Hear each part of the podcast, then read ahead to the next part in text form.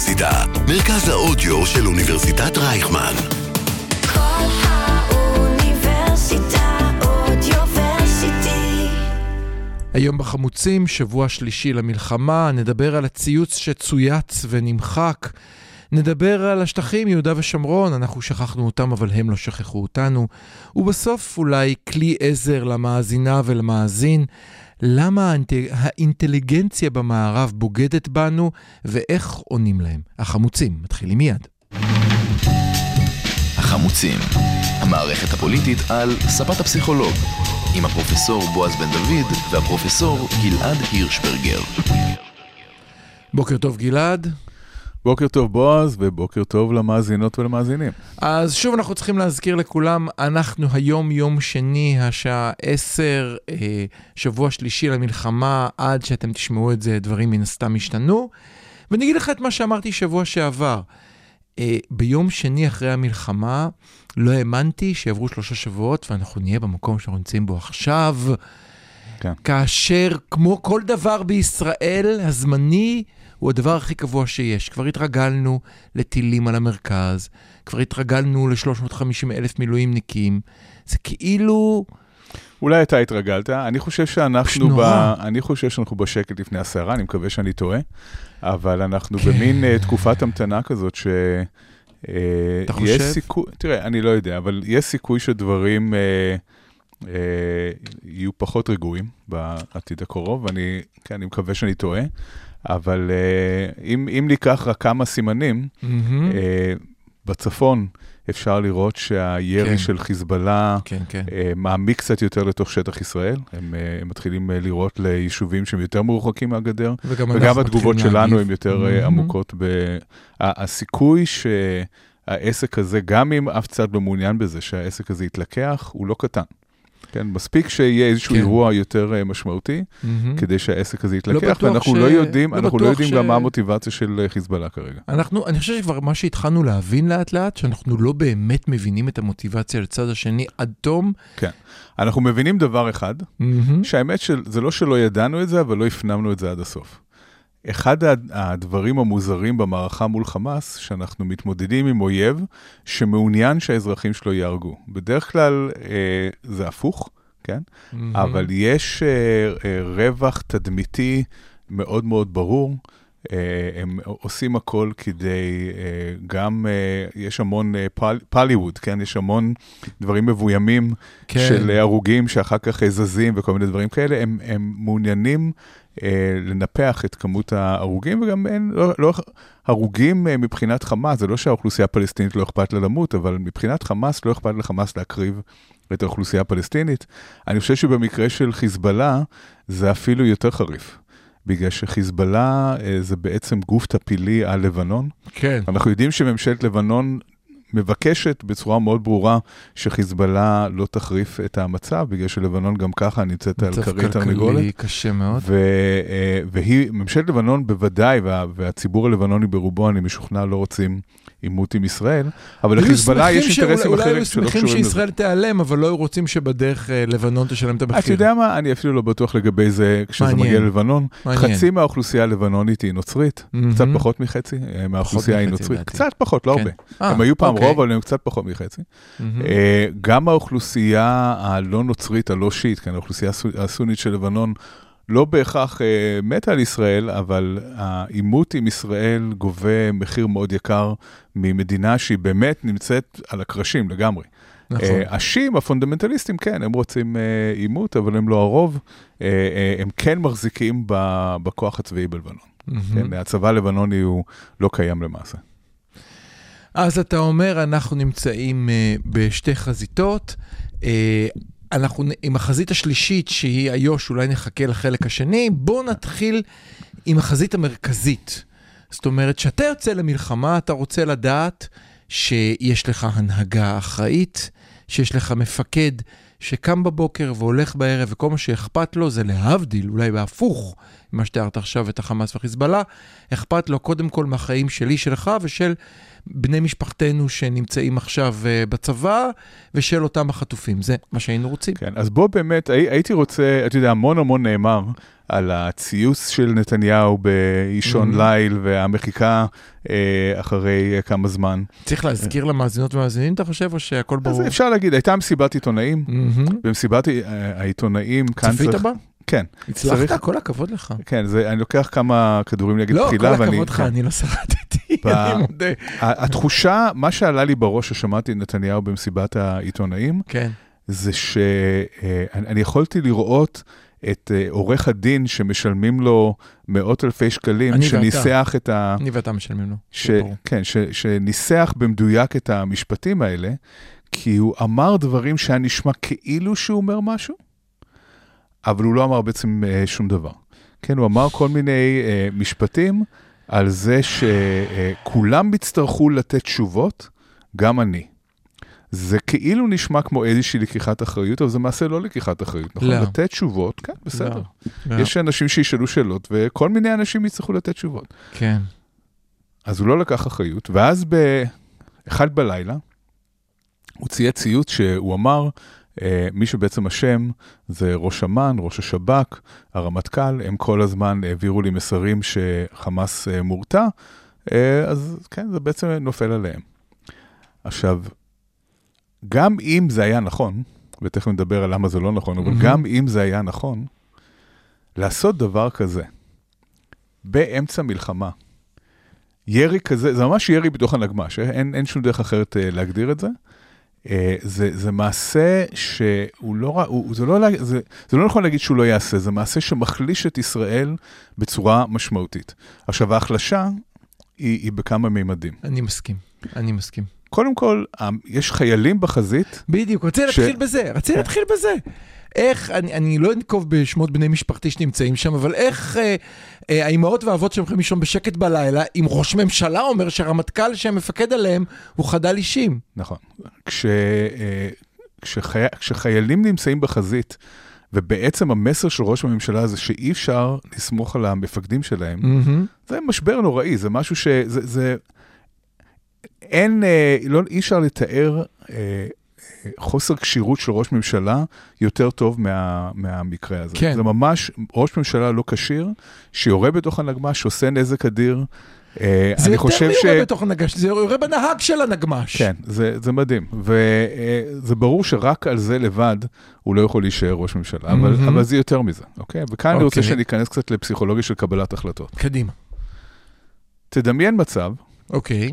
שקורה עכשיו כל הזמן, מהמם. שראש הממשלה, הרמטכ"ל, ראש אמ"ן, ראש אוקיי. השב"כ, הם צריכים להיפגש ולקבל החלטות ביחד נכון. על מהלכי המלחמה. נכון. עכשיו, הם כל הזמן צריכים לקבל החלטות כאלה. כן, ההחלטות האלה מטבען הן החלטות עם המון דילמות. נכון, כל מה שלא תחליט, יש לו איזשהו מחיר, נכון. יש לו איזשהו סיכון. דברים יכולים להסתבך, יכולות להיות פאשלות. כדי לקבל החלטות בצורה... המון חיי אדם תלויים המון המון חיי אדם בהחלטה של תלויים. חמש דקות, אם לצאת למבצע זה, לא לצאת למבצע, כמה כוחות, איפה לשים נכון. אותם, בוודאי.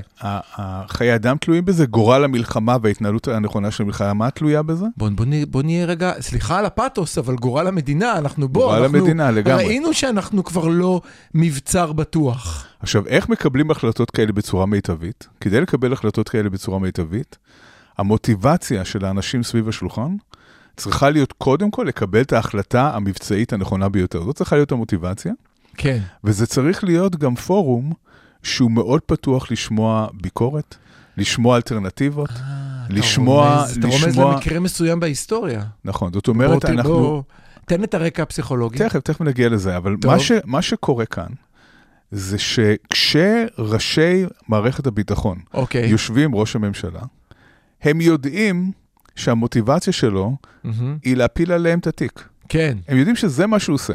כן. הוא כרגע לא רוצה לקבל את ההחלטה המיטבית, אלא הוא רוצה שבפרוטוקול יהיה כתוב, הם אמרו, לא אני, הם החליטו, הם נתנו, אה, זה רעיון שלהם, הם אלה שנתנו את המודיעין, או אלה שקיבלו את ההחלטה הזאת או האחרת.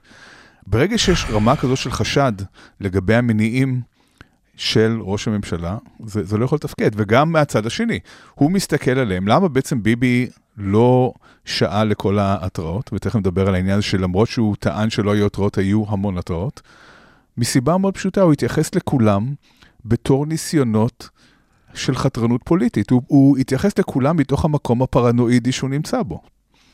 ותכף נדבר קצת על ההיסטוריה של ההתראות, כי היו המון התראות, אין, בדיוק תכף, אגב, התכף הוא עכשיו. בדיוק על, ה, על מה שקרה אה, ב-7 לאוקטובר. התכף זה עכשיו, קדימה, אבל אתה עוד חייב לי, אתה יודע מה, בוא נעצור שנייה, אתה חייב לי סיפור אחד, בואו נעשה דקה של מדע. אה, בוא נדבר על אותו, אני מניח שאתה מרמז על מפרץ החזירים, בוא נדבר נכון, על זה, נכון. בוא נדבר על זה בקצרה, תזכיר למי אז- שלא למד אה, חברתית אה, 101. כן, תחילת שנות ה-60, ארצות הברית פולשת למפרץ החזירים, פיאסקו צבאי, מפרץ החזירים זה בקובה, זה נכון? בקובה, מהמם. פיאסקו לא נורמלי, המבצע לא מצליח, ואחר כך מתחקרים מה קרה, למה המבצע הזה לא היא הצליח. קיבלה את ההחלטה, כן. ואז מה שמסתבר זה שפורום די גדול של גנרלים, של אה, פוליטיקאים, של מנהיגים, ישבו סביב השולחן וקיבלו את ההחלטה. אז למה זה לא עבד? זה נשמע כמו, אה, כן, כל, כל המומחים שהיו צריכים להיות מעורבים, הכי נכון. היו כן. סביב השולחן. מה שהסתבר זה שהגנרל, שהוא זה שדחף לפלישה, הוא היה איש מאוד דומיננטי, מאוד uh, אגרסיבי. Uh, הוא בעצם הכתיב את הטון בישיבה, ולאחר מעשה, כשראיינו את האנשים האחרים שהשתתפו בישיבה הזאת, אז כל אחד מהם אמר, כן, היו לי המון ספקות, אבל פחדתי להעלות אותם. אני, אני חשבתי שזה לא רעיון טוב, אבל uh, uh, לא רציתי שיתקפו אותי, ו- ו- וחשבתי שכל השאר כן מסכימים עם ההחלטה הזאת. כי כולם אה, שתקו, אז היה ברור שכולם מסכימים, ומה, אני עכשיו אדבר? נכון. ואז אה, פסיכולוג בשם אה, ג'אנס אה, טבע מושג, הוא גם חקר אותו, שנקרא חשיבה קבוצתית, או group think. group think זה מצב שבו יש אדם דומיננטי בקבוצה, ולמרות שנראה כאילו שהקבוצה מקבלת את ההחלטה, היא לא מקבלת את ההחלטה, בגלל שאנשים מפחדים לדבר, מפחדים להעלות את הספקות שלהם, ויש, אה, אה, וכל אחד גם חושב שאחרים כנראה מסכימים כי הם אה, שותקים. זו עוד תופעה שנקראת pluralistic ignorance, או בורות פלורליסטית. והתהליכים האלה הם תהליכים הרסניים. ואז הוא הציע כל מיני הצעות של איך אפשר לתקן את תהליך קבלת ההחלטות הזה, ואחת ההצעות המאוד מאוד חשובות, זה שממנים באופן אקראי מישהו שיהיה פרקליטו של השטן. זאת אומרת, בכל ישיבה כזאת יש אחד, וזה צריך להיות כל פעם מישהו אחר, שהתפקיד שלו הוא להגיד למה לא. למה לא לעשות את מה שאמרנו לעשות. אה, והרעיון הזה הוא רעיון שדרך אגב מיושם מאוד ביחידות מיוחדות בצבא. יש בכל אה, מבצע, יש מה שנקרא צוות אדום.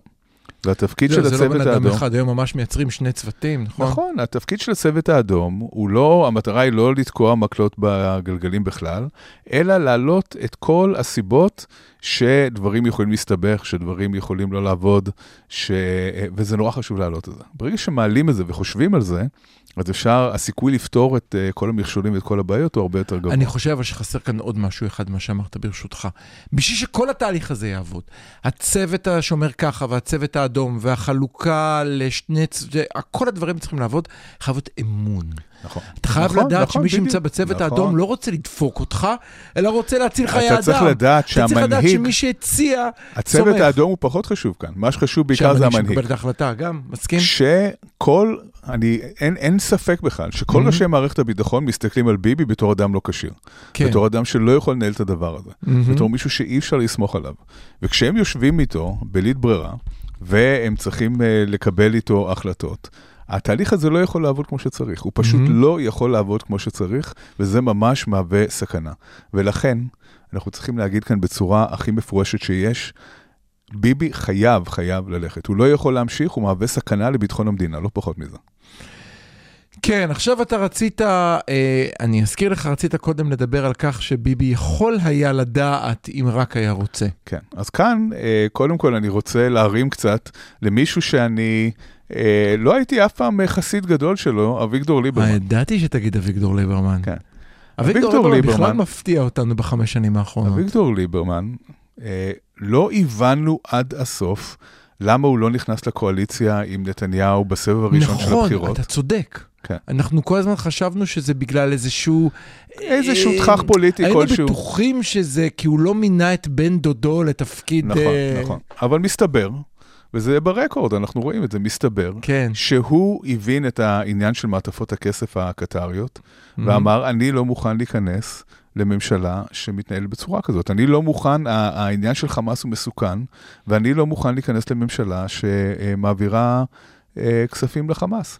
יותר מזה, התפרסם היום בידיעות אחרונות בשער הראשי של העיתון לדעתי, כן, כן, בעמוד הראשי של העיתון, כן. אה, התפרסם שליברמן בעצם העביר לנתניהו ב-2016 התראה בדיוק על מה שקרה ב-7 לאוקטובר. זאת אומרת, התרחיש הזה שחמאס אה, ישלח מחבלים לתוך ישראל, שישתלטו על יישובים, שיטבחו ב- באזרחים, שישתלטו על מחנות צבא, זה, זה תרחיש שהיה קיים, זה לא, זה לא משהו שאף אחד אה, רגע, לא חשב אתה עליו. רוצה להגיד לי שבאמת, סליחה רגע, אני חוזר אחרונת לפרקים הראשונים שלנו בחמוצים, בעונות הראשונות שניסינו להבין למה, למה ליברמן לא נותן לנתניהו את הקואליציה שהוא רצה וסוגר עניין עוד בסבב בחירות מועד א', אתה אומר שייתכן שזה לא היה מתוך ציניות, אלא מתוך דאגה אמיתית לביטחון המדינה?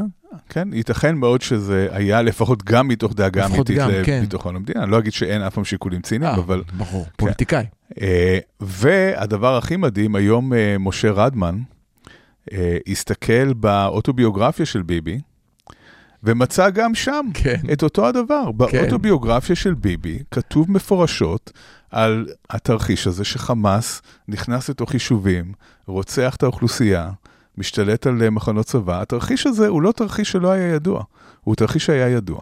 אבל אם נסתכל על העבר היותר קרוב, אז כאן בצורה הכי ברורה הרמטכ"ל התריע. אני רוצה להזכיר, נכון. שבה, אני רוצה להזכיר נכון, שבהצבעה על ביטול עילת הסבירות, הרמטכ"ל וראשי מערכת הביטחון ביקשו להיפגש, התחננו. התחננו להיפגש עם נתניהו והוא סירב, והם התחננו להיפגש איתו כי הם אמרו שמתפתחת מציאות ביטחונית מסוכנת.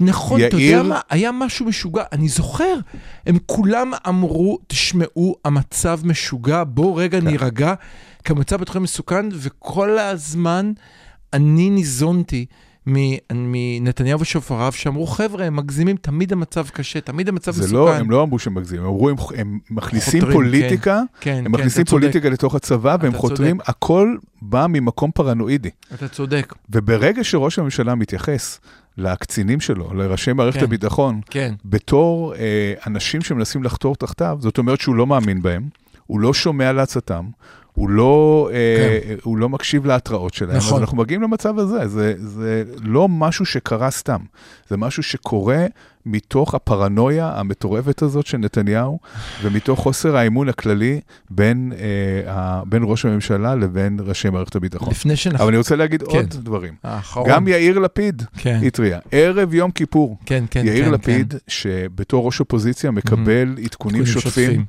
והוא שומע מראשי מערכת הביטחון מה שקורה, והוא אומר, חברים, אנחנו נמצאים עכשיו במציאות שהיא מאוד מאוד מסוכנת. הסיכוי שתתפתח כאן מלחמה אזורית הוא גבוה. האויבים שלנו מרגישים שאנחנו נהיים חלשים יותר, שאנחנו לא מוכנים, שזו אולי שעת כושר, אנחנו צריכים לעשות משהו בשביל להתמודד עם זה, ואף אחד לא עושה שום דבר. הוא התריע, הוא התריע ממש כן. על העניין הזה. השביעי לעשירי לא קורה סתם, הוא לא קורה בוואקום, הוא קורה בגלל הקריסה המוחלטת של uh, המדינה והממשלה בראשות נתניהו, והאנשים האלה צריכים ללכת עכשיו, כדי שאפשר יהיה לנהל את המדינה הזאת כמו שצריך במהלך מלחמה. גלעד, אבל אה, אנחנו חייבים לעבור לחלק הבא, דקה, אני אתן לך 60 שניות.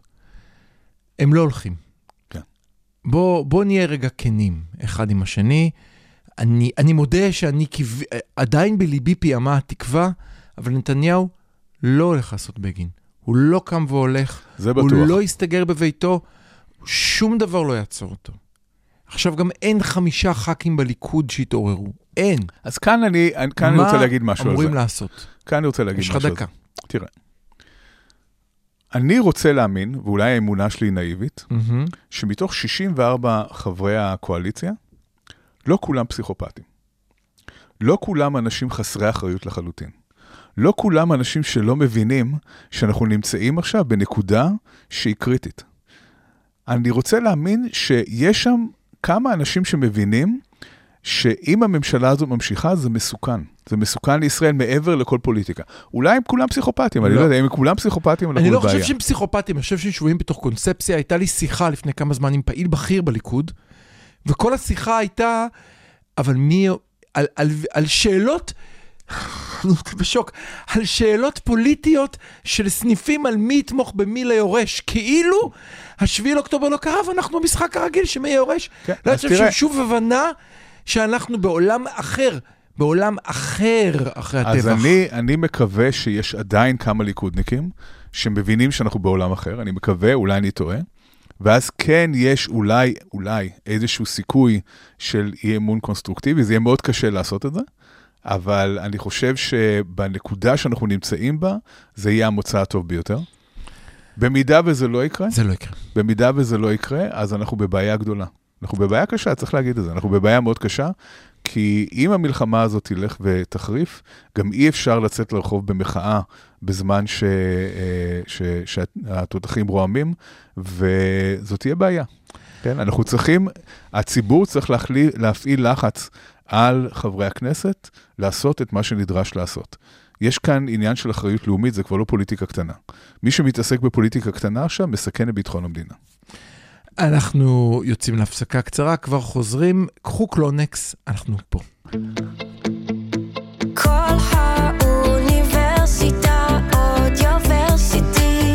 האוניברסיטה, מרכז האודיו של אוניברסיטת רייכמן. כל האוניברסיטה אודיוורסיטי. החמוצים, המערכת הפוליטית על ספת הפסיכולוג, עם הפרופסור בועז בן דוד והפרופסור גלעד הירשברגר. תודה רבה לכם שנשארתם ונשארתן איתנו. אנחנו בחלק השני שבו גלעד ממשיך להפחיד אותנו, אה, ואנחנו נדבר על יהודה ושומרון. אני מוכרח להגיד שקורה כאן משהו מאוד מעניין. אני, אני, אני, אני חייב להשתמש במטאפורות מכדור, מספורט, סליחה. אבל אתה יודע בספורט שאם אתה מרוכז כל כולך באגף ימין ואתה מתעלם לגמרי ממה שקורה באגף שמאל, הגול יבוא מאגף שמאל.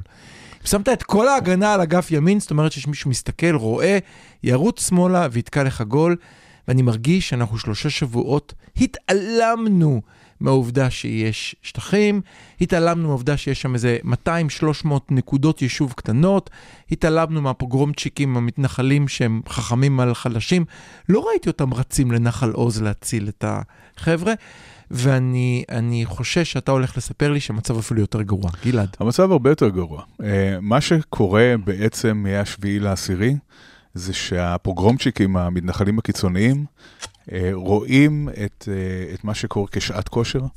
הם מבינים קודם כל שהזעם בארץ כלפי הפלסטינים הוא עצום. כן, כל הפוקוס הוא כרגע על הדרום ועל הצפון. כן. אין כוחות ואין כוח ואין קשב להסתכל על מה שהם עושים. וגם והמעשים אם יש שלהם, למי אכפת.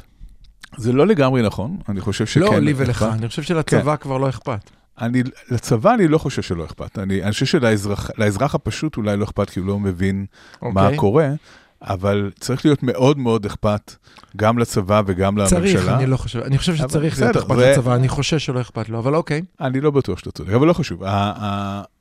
בפועל מה שקורה מהמם. זה שיש לא עליית מדרגה בפעולות של המתנחלים, יש עלייה של אה, עשר מדרגות. אוי. אנחנו רואים קודם כל מעשי רצח ממש. הם רוצחים פלסטינים. כן, היו מספר רציחות מה-7 לעשירי, שפשוט עברו מתחת לרדאר, שלא לא שמנו לב אליהם. יש הרבה הרבה יותר פעולות נקם.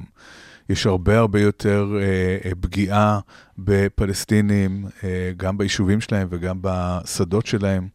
יש אה, אה, פליירים שהם אה, שמים על השמשות של הרכב ו- ועל בניינים, שבו הם אומרים לפלסטינים, תתכוננו לזה שאנחנו הולכים אה, לגרש אתכם. עכשיו, מי שכן מאוד שם לב לדבר הזה, זה הממשל האמריקאי, ברור. שמדי יום, זה לא פעם אחת, מדי יום יוצאת משם אזהרה, תטפלו במתנחלים, אתם צריכים לרסן אבל את מי יטפל המתנחלים. בהם? סמוטריץ'. יותר גרוע מזה. מי, ש, מי שאמור לטפל בהם, יש שר אחד שממונה בדיוק על העניין הזה, זה תפקידו, וקוראים לו איתמר בן גביר, כן? אז לתת לאיתמר בן גביר לרסן מתנחלים מתפרעים, זה, אני לא, אפילו לא מוצא את המטאפורה המתאימה בשביל... אני גם חשבתי, מה תהיה המטאפורה, ואני לא מוצא. זה- לתת לגפרור לשמור על האש? אני לא יודע. כן, אני מתקשה למצוא מטאפורה שתתאר את, המצב הזה. כי זה כל כך מופרך, שאתה כן. לא יכול... כן. אני- כן, אני כן, חושב- אז יש לי כמה רעיונות רעים בראש שלא מתאימים לרדיו, אבל נכון, אוקיי. לא, זה גם לי עוברים רעיונות שלא מתאימים. אבל בכל מקרה, זה פשוט אה, אה, דבר אה, שלא ייאמן. וצריך להבין שאנחנו לא אומרים את זה כאן בגלל שאנחנו, יש לנו איזושהי חמלה מיוחדת humanitarian, כן. לפלסטינים או משהו כזה, אלא האינטרס הישראלי היום, באופן מובהק, הוא שתהיה תמיכה אמריקאית. שתהיה תמיכה אירופאית, יש כאן אה, תמיכה של כל מדינות אירופה. וגם לשמור איתנו. על השקט היחסי הציבור. בשטחים. אנחנו לא יכולים עוד חזית גם- שמינית. גם אם הציבור, שנייה, תכף נגיע לזה, גם אם הציבור ב, אה, ב, באירופה הוא לא 100% איתנו, וגם אם באוניברסיטאות בארצות הברית הם לא איתנו, הממשלים, הממשלים לגמרי לגמרי איתנו. כן.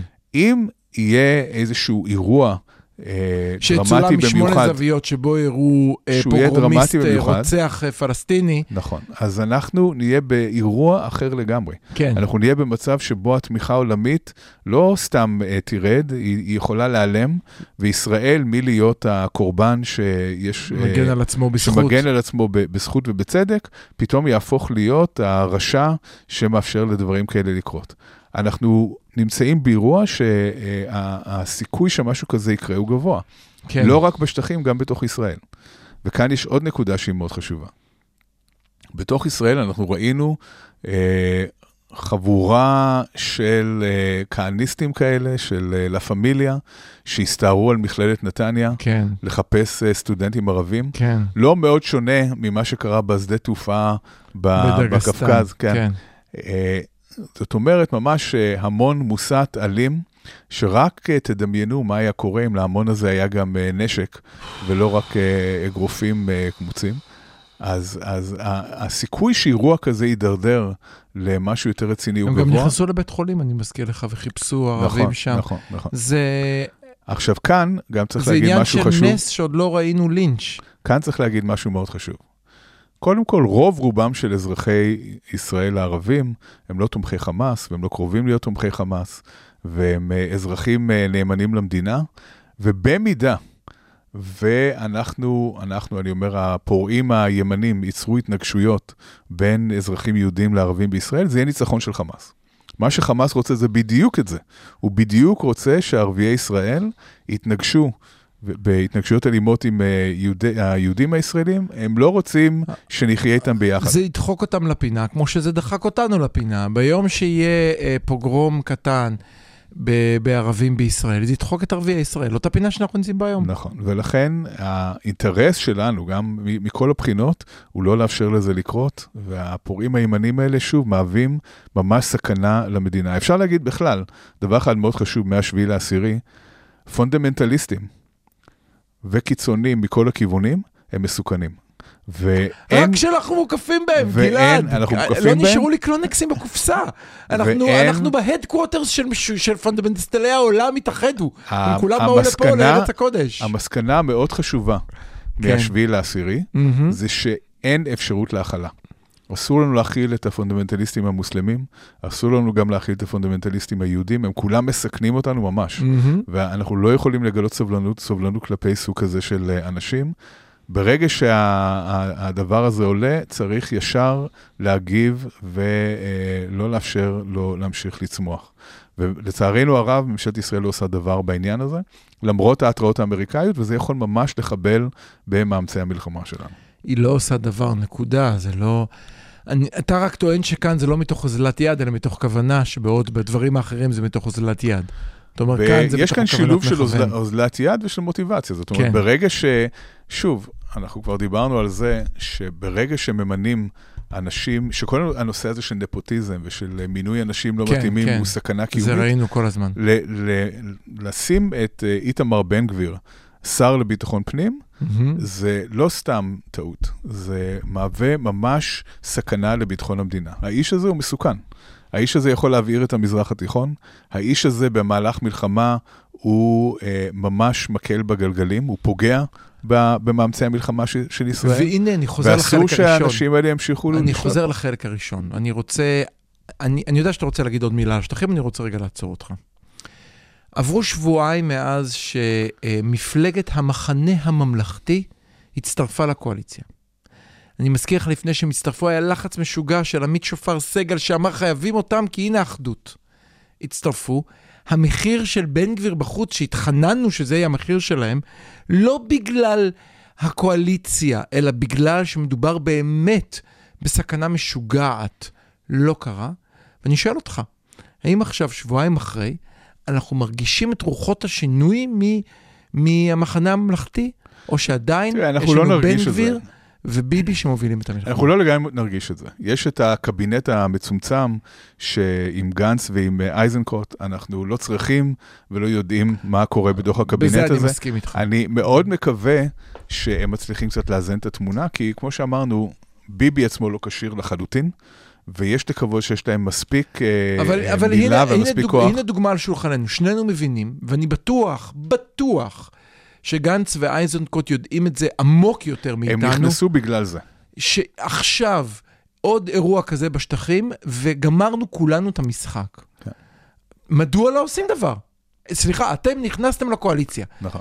נכנסתם לקואליציה בשביל לייצג את כולנו, מחנה תראה, שלם גנץ, אתם מייצגים. גנץ עשה דבר אחד אה, כן חשוב, מהמם. אחרי הציוץ ו, אה, כן. וביטולו, כן, אה, הוא ישר גיבה את מערכת הביטחון, כן. ואמר שלא ייתכן לעשות דבר כזה, ובטח לא במהלך מלחמה, אז, אז לפחות הוא הראה שיש לו את האומץ אה, לצאת נגד אה, ראש הממשלה ו, ולהגיד את הוא, הוא הדברים גם האלה. יצא ולקח אחריות על תפקידו בתור רמטכ"ל בשנת 48, שזה מאוד יפה.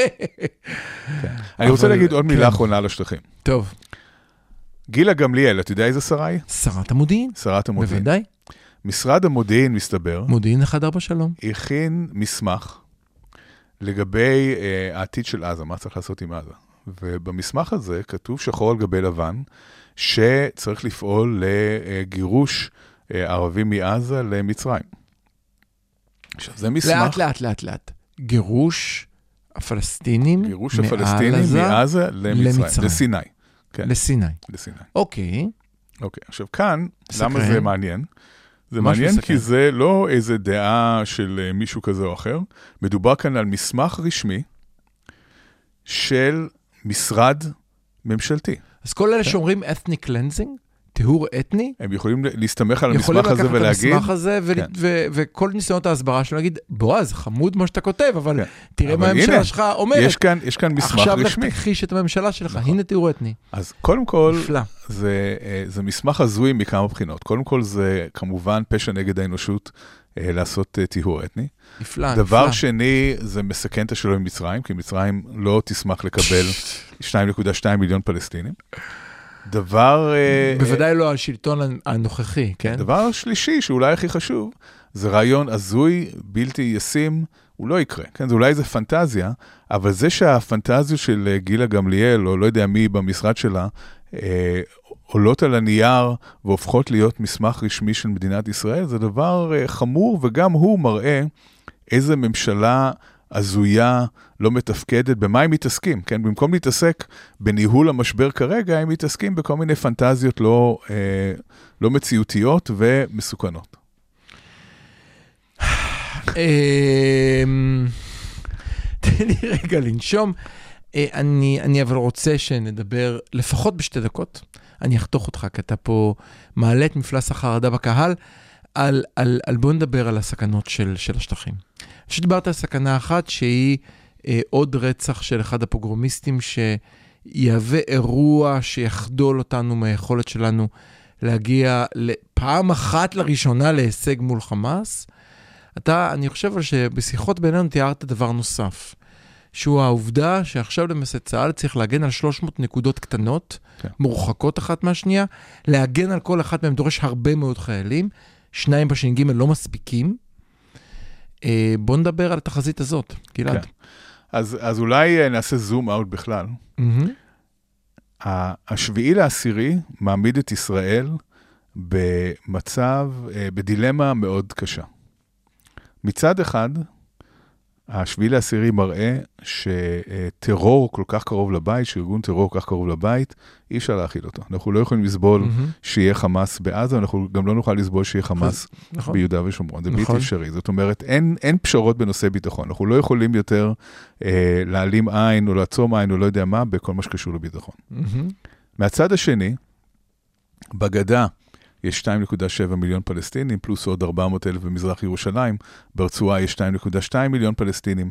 אנחנו לא יכולים לשלוט בכולם, אנחנו בטח לא יכולים לשלוט בכולם בלי לתת להם אה, זכויות, זה יהיה ממש אה, אפרטהייד, אה, וזה יסכן אותנו לאורך זמן. זאת אומרת, מיעוט יהודי, ואנחנו כרגע 49% בין הים לירדן, אני חוזר ואומר את זה, מיעוט יהודי לא יכול לשלוט ברוב אה, פלסטיני לאורך זמן. גם לא היינו 55 אחוז, לא יכולנו לשלוט. נכון, וכאן, אוקיי. okay. אוקיי, וכאן אנחנו צריכים לחשוב מה אנחנו כן יכולים לעשות, עד שהמציאות תשתנה בצורה מספיק משמעותית, כדי שאפשר יהיה להגיע להסדר. ואני צריך להגיע לאיזשהו הסדר מתישהו. אז זה כנראה לא יהיה בטווח הזמן הקרוב, מתישהו זה יקרה. מה בינתיים צריך לעשות? בינתיים כן צריכה לה- להיות איזושהי תוכנית של התכנסות. זאת אומרת, כל המאות המאחזים הקטנים האלה, מהמם. שאי אפשר לשמור עליהם, זה לא רק שאי אפשר לשמור עליהם, שהן הם, הם משתמשות בהמון משאבים של הצבא. אחת הסיבות שהגענו למצב שהגענו אליו בשביעי לעשירי, זה שכל הצבא היה ביהודה ושומרון, ולא היו מספיק uh, כוחות ב, uh, בגבול עם עזה, בעוטף. אנחנו צריכים לשנות את המשוואה הזאת, אנחנו צריכים... מנהיג uh, אחראי בישראל יצטרך לעשות פינוי יישובים בלי יציאה מהשטחים. זאת אומרת, איזשהו תהליך של התנתקות, שאומר שיישובים מבודדים, מאחזים שהם ממילא לא חוקיים וצריך לפנות אותם, צריך לפנות אותם, להת- להתכנס בגושי ההתיישבות שעליהם אפשר להגן בצורה טובה, ולא לא לתת את השטחים האלה לפלסטינים. אף אחד לא אומר שצריך לתת אותם לפלסטינים כרגע, צה"ל יישאר פרוס בשטח, אז מבחינה ביטחונית לא יהיו כאן אה, פשרות, זה רק ישפר את מצב הביטחון, כי לא נעמוד מול הפוגרומים האלה. שאחרי השביעי באוקטובר, כל צעד הולך להיות הרבה, הרבה יותר קשה. נכון. יהיה הרבה יותר קשה למנהיג להצדיק את זה, אה, בלי, ו- ולש- ולהגיד שאנחנו לא כאן מוותרים על החוסן הלאומי, כן. אף על פי ששנינו יודעים צריך, שבכך צריך אנחנו קשורים להבין לחוסן באיזה הלאומי. מצב הזוי, אנחנו, אני לא חושב שאנשים מבינים עד הסוף. לפני השביעי לעשירי, כמה ימים לפני, 40 אוטובוסים, 40 אוטובוסים, נכנסו לקבר יוסף במרכז שכם, אוקיי? כדי שדבר כזה יתאפשר, צריך שחצי צבא ישמור על הסיפור הזה, כן? אז 40 אוטובוסים של אנשים מופרעים, באמת, צריך להגיד את זה, צריך להגיד את, זה בצורה מאוד ברורה. זה מופרעות. להיכנס לאיזה נזהר קבר, במילים, אבל אוקיי. להיכנס לאיזה קבר של שייח כנראה, כן? סביר להניח שהוא לא יוסף, ואפילו היה יוסף, כן? למה אנחנו צריכים לעשות את זה? למה אנחנו צריכים בשביל לסכן? להראות להם, כל כך בשביל הרבה- להראות אז- להם שאנחנו חזקים. אז הם יראו לנו. כשכל הצבא שלנו נמצא בקבר יוסף, במקום לשמור על אנשים חיים, אנחנו שומרים על קבר יוסף, אז זה מה שקורה, ואנחנו לא יכולים להמשיך, אנחנו צריכים לעשות שינוי של 180 מעלות מהסיפור הזה, להפסיק לקדש קברים, להתחיל לקדש את החיים, לשמור על היישובים ולא על ההזיות של מתנחלים. זה לא יכול להמשיך. אני ככה. חושב שבשבוע הבא אולי נקדיש פרק אחד ברשותך על מהו המניפסט של הליברל ביום אחרי השביעי לאוקטובר, אבל אנחנו כאן חותכים ובחלק הבא אנחנו הבטחנו. המדריך לך ולך שמקבל פתאום מהקולגה, כמו שקורה לנו, כל מיני פלסטיין should be free from the river to the sea. ננסה להבין למה זה קורה ואיך מסבירים לו שאם פלסטיין will be free from the river to the sea, כנראה שאני אהיה בתוך השיא. כבר חוזרים. כל האוניברסיטה אודיוורסיטי. כל האוניברסיטה, מרכז האודיו של אוניברסיטת רייכמן.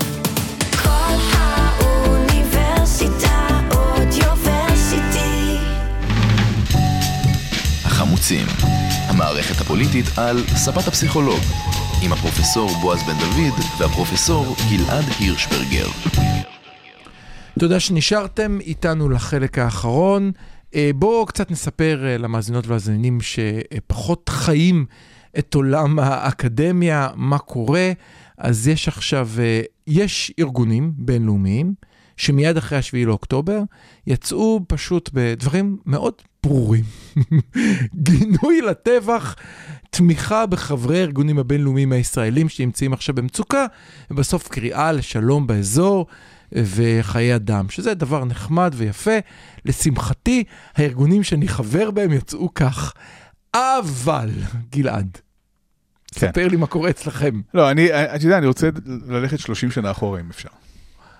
תתן לאנשים קצת רקע, לא? טוב. כן, אז זה הרקע. טוב. לפני אה, 30 שנה הייתי סטודנט צעיר לתואר ראשון באוניברסיטת קליפורניה בברקלי, כן. ו... היה אה, לך שיער ארוך, והיה לי שיער ארוך, עגיל, וגלשת גלים?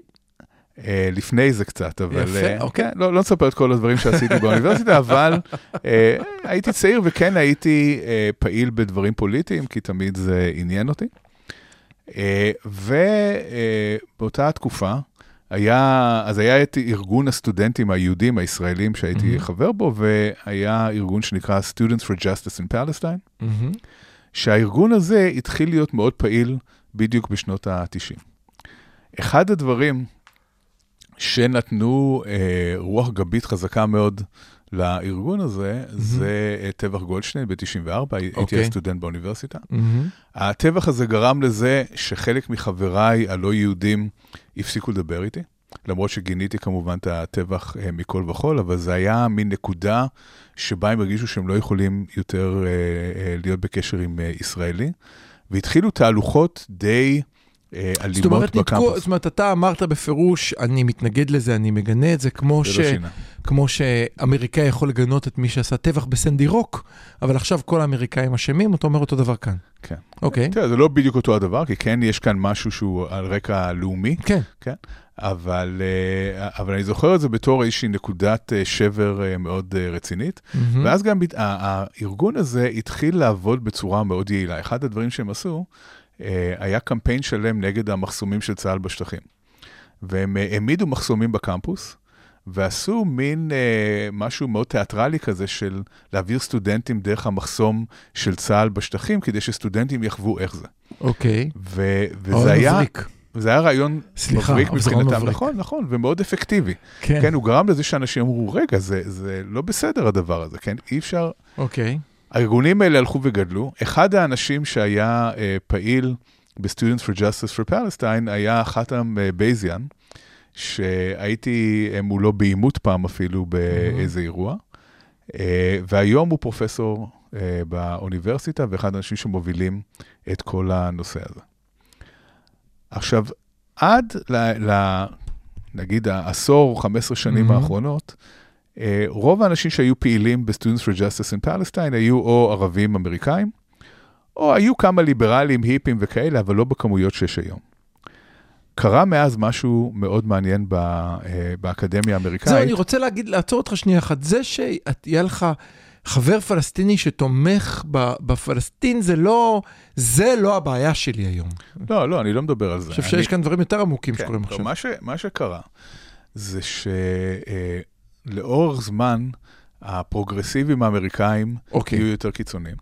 כן. אה, זה קצת קשור גם למה שקורה בצד השני, בימין האמריקאי שנהיה יותר קיצוני. זאת אומרת, בארצות הברית יש אה, פולריזציה פוליטית מאוד גדולה, מהמם. שהימין הטראמפיסטי נהיה מופרע לכיוון אחד, והפרוגרסיבים... אה, ומזינים נהיים- אחד את השני, זאת אומרת, ומזינים מאוד אחד את ברגע השני. שאחד מקצין שני חייב נכון. להקצין בתגובה, הם מזינים אוקיי. אחד את השני. אז יש לך מצד אחד אה, אה, את טראמפ, שאומר צריך להקים חומה כדי לא לאפשר לזרים אה, להיכנס, וטראמפ גם אה, היה לו ban נגד כניסה של מוסלמים בתחילת הקדנציה שלו, אם אתה זוכר, שהוא לא אפשר מהמם. למוסלמים להיכנס לארצות הברית. כן. מהצד השני, אנחנו רואים את התגובה ההפוכה של אה, מה שנקרא white guilt, של אה, אשמה לבנה, שאומרת, אה, אנחנו בעצם קולוניאליסטים, אנחנו הלבנים אוקיי. קולוניאליסטים, אנחנו לא אמורים להיות פה, אנחנו גם לקחנו לאינדיאנים את האדמה, וגם לקחנו, ל... וגם הבאנו את השחורים זה- זה- בתור זה- זה בתור זה עבדים. נורא מעניין, זה נורא מעניין. שים כן. לב, שים לב מה אתה אומר, אני רוצה לעצור על זה כי... אני רוצה לעצור על זה כי זה נורא חשוב בעיניי. זאת אומרת, אני מרגיש לא בסדר על כך שאני חי היום בארצות הברית, על העובדה שלפני 300 שנה כנראה אנססט... אבות אבותיי לא היו פה לפני 300 כן. שנה, 100 אחוז. אני מרגיש רע כבריטי, מאחר שרק לפני אה, מעט מאוד שנים שלטתי ב- ב- From the river to the sea, אבל ברמת כל העולם, ועשינו דברים איומים כקולוניאליסטים. עכשיו, אני לא מתכוון לעזוב את ארצות הברית ולחזור ל- לאירופה. לא, אני לא מתכוון עכשיו לוותר על כל אוצרות מוזיאום, בריטיש מיוזיאם ולהחזיר אותם לאפריקה, אז מה אני אעשה? אני אהיה אליי. המושג שמשתמשים בו כל הזמן זה להיות אליי של המדוכאים, שזה אומר אה, אה, להילחם נגד אה, גזענות. יש הרבה שיח על זה שאתה לא יכול להיות אה, לא גזען, אתה יכול להיות רק אנטי גזען. אנטי גזען זה אומר שאתה חייב להילחם כל הזמן נגד אה, גזענות ולא לעמוד מהצד שהיא קורית. אה, זה אומר שאתה אה, רואה את הקבוצות הלא לבנות כקורבנות. מהמם. זה אומר שאם אתה לא לבן, וקורבן, דרך אגב, זו גישה מאוד מעניינת. קורבן הוא תמיד קורבן ולעולם לא יכול להיות משהו אחר נכון, חוץ מקורבן. הכל מאוד דיכוטומי, מאוד שחור ולבן. לא, זה, זה, אני חייב לעצור את הנקודה הזאת כי היא נורא מעניינת. היום בפסיכולוגיה יש תפיסה של אדם עם, אומרת, אנחנו לא אומרים אדם הוא נכה, הוא עם נכות, הוא, יש לו גם את הנכות, אבל כל אדם יכול לאהוב כדורגל, לאהוב שירה, לאהוב שוקולד, אבל הוא גם נכה. ברגע, אין שאתה, אפור. ברגע שאתה לא לבן, אין לך שום טווח אנושי. אתה רק קורבן, נקודה. כן, אתה קורבן, וכשאתה קורבן, מעצם היותך קורבן, אתה לא יכול להיות גזען. מהמם. כן, אז למשל, אה, אה, יש אה, אה, הרבה שיח על זה שאין reverse racism, אין, אין דבר כזה גזענות הפוכה. אה, אפשר להיות גזענים נגד שחורים, אבל שחורים לא יכולים להיות גזענים, כי הם בעצם הקורבנות. אה, אם אתה מדוכא, אז מחובתך להתנגד לדיכוי, resistance. אה, אחד המנהיגים השחורים בשנות ה-60, מהמם. מלקום אקס, אוקיי. טבע מושג by any means necessary. אוקיי. כן, הוא אמר ששחורים צריכים אה, להתנגד לדיכוי שלהם מהמם. by any means necessary. כל, ה, כל האפשרויות הן כל אה, האמצעים כשרים. כל האמצעים כשרים. כל האפשרויות הן אה, הן לגיטימיות, ואנחנו שומעים את זה המון עכשיו בשיח הישראלי-פלסטיני. עכשיו, מה שקורה זה שהסכסוך הישראלי-פלסטיני התלבש בול על התבנית הזאת של ה-white guilt ושל הקולוניאליזם ושל הדיכוי ושל העבדות ושל כל הדברים האלה. כי כאן בסיפור הזה מאוד פשוט, אנחנו הלבנים, למרות שחצי מהיהודים בישראל הם מארצות המזרח התיכון, והם לבנים בדיוק כמו שהערבים לבנים, אוקיי. ו, אה, ואנחנו הקולוניאליסטים המדכאים, למרות שאין לנו בדיוק מדינה שממנה אנחנו באנו ואנחנו קולוניה שלה. או שמוכנה לקבל אותנו עכשיו בחזרה. בחזרה. והכל מאוד שחור ולבן ופשוט. ולכן הפלסטינים הם בהכרח קורבנות, וקורבן תמיד צודק. הקורבן תמיד צודק, ואף אחד לא יכול להגיד. לקורבן כיצד להילחם בדיכוי שלו. וזה אחד כי הדברים... ברגע ה- שאתה אומר לקורבן מה לעשות, אתה מתנשא, כי הקורבן הוא נכון. היחיד שיכול לשאת את קולו. נכון. אז, אז אם הקורבן, וכאן המקום הבעייתי שאנחנו נכנסים אליו בשביעי לעשירי. אנחנו ציפינו מהקולגות האמריקאיות שלנו, שידענו שהם קצת הזויים ושהם אה, מאמינים בכל מיני אידיאולוגיות מוזרות, וגם Mhm. שיתפנו פעולה עם זה, אני מוכרח להגיד, יש לי כל מיני חברים שביקשו שאני אקרא להם they ולא היא וכל מיני דברים כאלה, וזרמתי עם זה, אמרתי, אוקיי, לא, זה... לא, בוא- בוא בוא לא נפ... זה גם בוא- חלק מהעניין, אני זה חושב חלק שאפשר מהעניין, להפריד. זה חלק, זה חלק אדם, מהעניין. אדם יכול להיות uh, בעד להט"ב ועדיין לא להתנגד להיות בעד- לג'נוסייד. זה לא להיות בעד להט"ב, כל הסיפור הזה הוא סיפור שכולם מחפשים לשים את עצמם במשבצת הקורבנית, ואם הם אה, קורבנות, אוקיי, אם הם קורבנות, אז צריך. להתייחס אליהם בכפפות של משי, אוקיי. ואסור לקרוא להם ככה, ואסור להשתמש במילה הזאת, זה הגיע למקומות מאוד הזויים. אה, אני, אני חושב שסיפרתי פה שכשהייתי בארצות הברית לפני כמה חודשים, אז אה, אה, אוניברסיטת אה, סמית קולג', אה, מכללת סמית, אה, החליטה שהמילה פילד אה, לא משתמשים בה יותר, כי פילד מזכיר לשחורים את העבדות. אז לא אומרים יותר פילד וורק, ולא אומרים יותר, אה, כן, אז הזיה, הזיה מוחלטת, לא משנה, שדה, המילה שדה. המילה שדה. אני לא חושב שהמילה שדה. לא, לא אומרים שדה, כן, אין עבודה בשדה יותר. אז, ה- אז אה, זאת אומרת, לא מדברים על המילה שמתחילה ב-N, שהיא באמת מילת לא, גנאי לא, לא. שאני לא הייתי משתמש בה בשום פנים המון. אלא, אלא זה ממש אני לא יכול להגיד שולחן, כי פעם שולחנות עשו. עכשיו, אוקיי. עד השביעי לעשירי, התייחסנו בגיחוך לעניין הזה, לא התייחסנו לזה מאוד ברצינות, אמרנו, בסדר, אז יש להם את השטויות ההזויים שלהם, האמריקאים, ככה זה. אבל מהשביעי לעשירי אנחנו פתאום מבינים איך אנחנו מתלבשים להם לתוך כל האידיאולוגיה הזאת, ואיך בעצם מה שהם אומרים לנו זה שאם אנחנו המדכאים והפלסטינים מדוכאים, מותר להם לעשות מה שהם רוצים בנו. כן. כן, הם בעצם, יש כאן לגיטימציה מאוד קשה כן. של מעשה הזוועה שהחמאס עשה בישראל, וזה ממש בלתי נסבל. זה גרם, אני, אני יכול להגיד שזה גרם לי לנתק קשר עם שלושה קולגות שעבדתי איתם מאוד קרוב. ואמרתי להם, לא רוצה לשמוע מכם יותר, כן? אה, אז העניין יודע, זה הזה קצת- הוא, זה קצת חבל לי שאתה לא יכול פתאום הוא בא לביטוי אותם. מאוד קשה. מה? זה קצת חבל לי, אני, אני רוצה להגיד לך את זה מזמן, זה קצת חבל לי שאתה, כן, אנחנו מדברים על זה, שאנחנו בסיטואציה שאתה ניתקת איתם קשר ולא מסוגל איכשהו שאני לא לשכנע. לשכנע אותם, להזיז אותם, אי אפשר לשכנע אותם. לראות לשכנע אותנו אותם. כבני אדם. הם uh, כולם uh, uh, uh, בתוך הסיפור הזה, זה מאוד קשה. יש לי, יש לי עוד uh, כל מיני אכזבות uh, מהאנשים שאני עובד איתם. אני יכול לספר על אה, עוד אחד, כן, יש לנו רגע. קדימה. אה, אני אה, אה, עובד כבר שנה עם אה, דוקטור איזלדין אבו אל-אש, שהוא אה, רופא מעזה, ששלושת הבנות שלו נהרגו בעופרת יצוקה. אה, תמיד מאוד הזדהיתי עם הכאב שלו, ושמחתי לעבוד איתו יחד, ואנחנו אפילו בתהליך של כתיבת מאמר, שאני לא יודע מה יקרה איתו. והתכתבתי איתו אתמול, אחרי שלושה שבועות שהוא לא כתב לי, ואמרתי לו, כן. תשמע, אני נורא מאוכזב ממך. לא שמעתי לך, ממך מילה מהשביעי לעשירי. אפילו ברמה האנושית, אתה יודע, להגיד שאתה מזדהה עם הכאב שלנו, לשאול מה שלומי, מה שלום המשפחה שלי, כלום. כן, לא. אמרת מילה.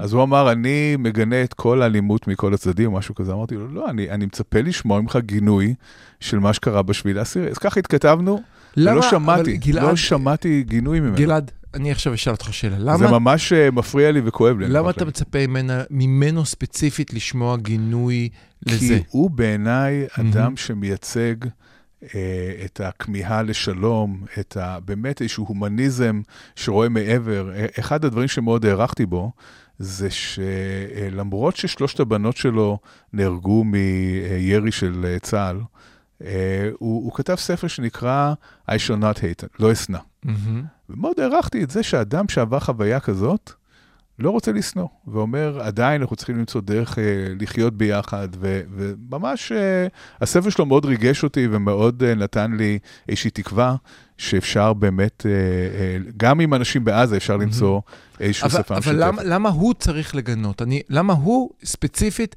הרי הוא לא בעזה, הוא לא תומך בחמאס, הוא לא... למה אתה רוצה שהוא... אני יגנה. ציפיתי ממנו שני דברים. מהמם. אחד, ציפיתי ברמה החברית האנושית, הבנתי. שהוא לפחות יבין שכמו עבר ש... עליך משהו. ש... שעבר פה משהו שמשפיע מהמם. עליי, כן, שאמור להיות אכפת לו. מהמם. אז זה, זה הדבר הראשון שהפריע לי.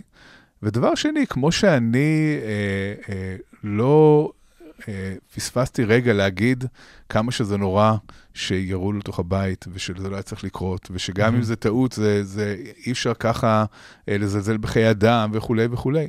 הייתי מצפה אל מול המעשים המחרידים של חמאס, בתור רופא או גם רופא, שיגיד משהו על זה. זה לא, הוא לא צריך לגנות את כל הפלסטינים בעזה, הוא צריך Mhm. לגנות את זה, את חמאס. הייתי, זה, זה ציפייה, נראה, זה נראה לי ציפייה מאוד טבעית. אני במקומו, אני ניסיתי לדמיין איך אני הייתי מגיב אם צה"ל היה עושה משהו שהוא אלפית מזה, כן? מהמם. היה ברור לי שהייתי אומר משהו בגנות המעשים האלה.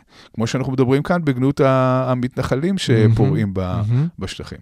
וזה ממש, אה, זה, זה פגע במשהו עמוק, לא רק מולו, כן, אלא בכלל באמון שאפשר, שאפשר להגיע, אה, כן, שאפשר להגיע להבנה, כמו שמאיר אריאל אה, אמר.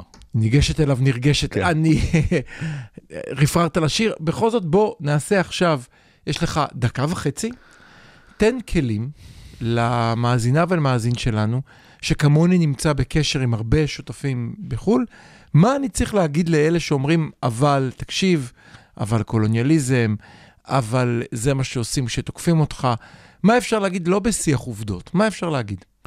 כן, אז הבעיה, אה, במה צריך להגיד, זה שהתשובה היא מאוד מורכבת. ותשובה מורכבת מתאימה לסוג מסוים של אנשים, ולא לסוג אחר סוג של מסוים אנשים. של קשב גם.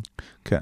זאת אומרת, מאוד נוח לחפש בתוך המציאות הזאת את השחור ואת הלבן. מי הטובים, מי הרעים, מי מגיע לו, מי לא מגיע לו, מי צודק ומי לא צודק. מהמם. מי שחושב בצורה כזאת ומחפש את זה, אז או שהוא יחשוב שאנחנו צודקים, או שהוא יחשוב שהם צודקים, אין, אין כאן הרבה מה לעשות. אבל מי שבאמת רוצה להבין את ההיסטוריה של הסכסוך ולהבין איך הגענו עד הלום, צריך לראות את המורכבויות הרבות.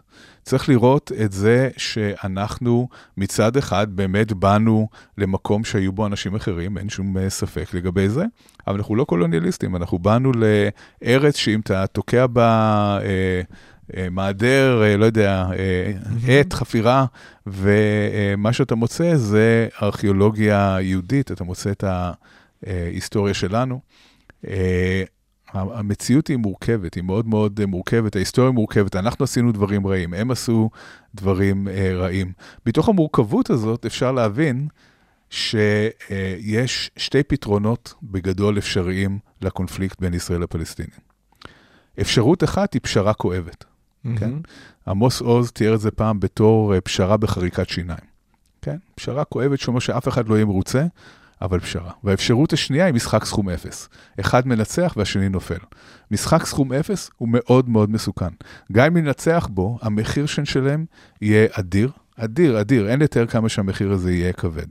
מוטב שנמצא את הפשרה הכואבת מאשר את המשחק, משחק סכום אפס, וגם אנשים בעולם צריכים להבין שכשהם אומרים From the river to the sea, הם מכוונים למשחק, למשחק סכום אפס הזה, הם מכוונים לאלימות ולמלחמה. אה, אני, אני אה, ממש מצטער על הפרק הזה, לא תכננתי שהוא יהיה כזה הגמומי, אפילו תכננתי לעשות בו רבע באמת, שעה. חשבת, חשבת שהוא יהיה פרק אה, אופטימי, קיוויתי, ו... כי- ו... לא, אבל קיוויתי לרבע שעה שבהם אני אוכל לדבר קצת על הדברים שאנחנו מכירים מעולם המחקר, שעוזרים להתמודד עם הסיטואציה. לא הגענו פעם לזה, אני פעם מבטיח לעשות את זה בפעם הבאה. בכל מקרה, תהיו חזקים, אה, ואין לנו לאן ללכת. ובגלל שאין לנו לאן ללכת, כמו שגולדה מאיר אמרה אז לביידן, אנחנו פשוט חייבים לנצח ולעשות לנו ארץ טובה. אמן. אמן, להתראות.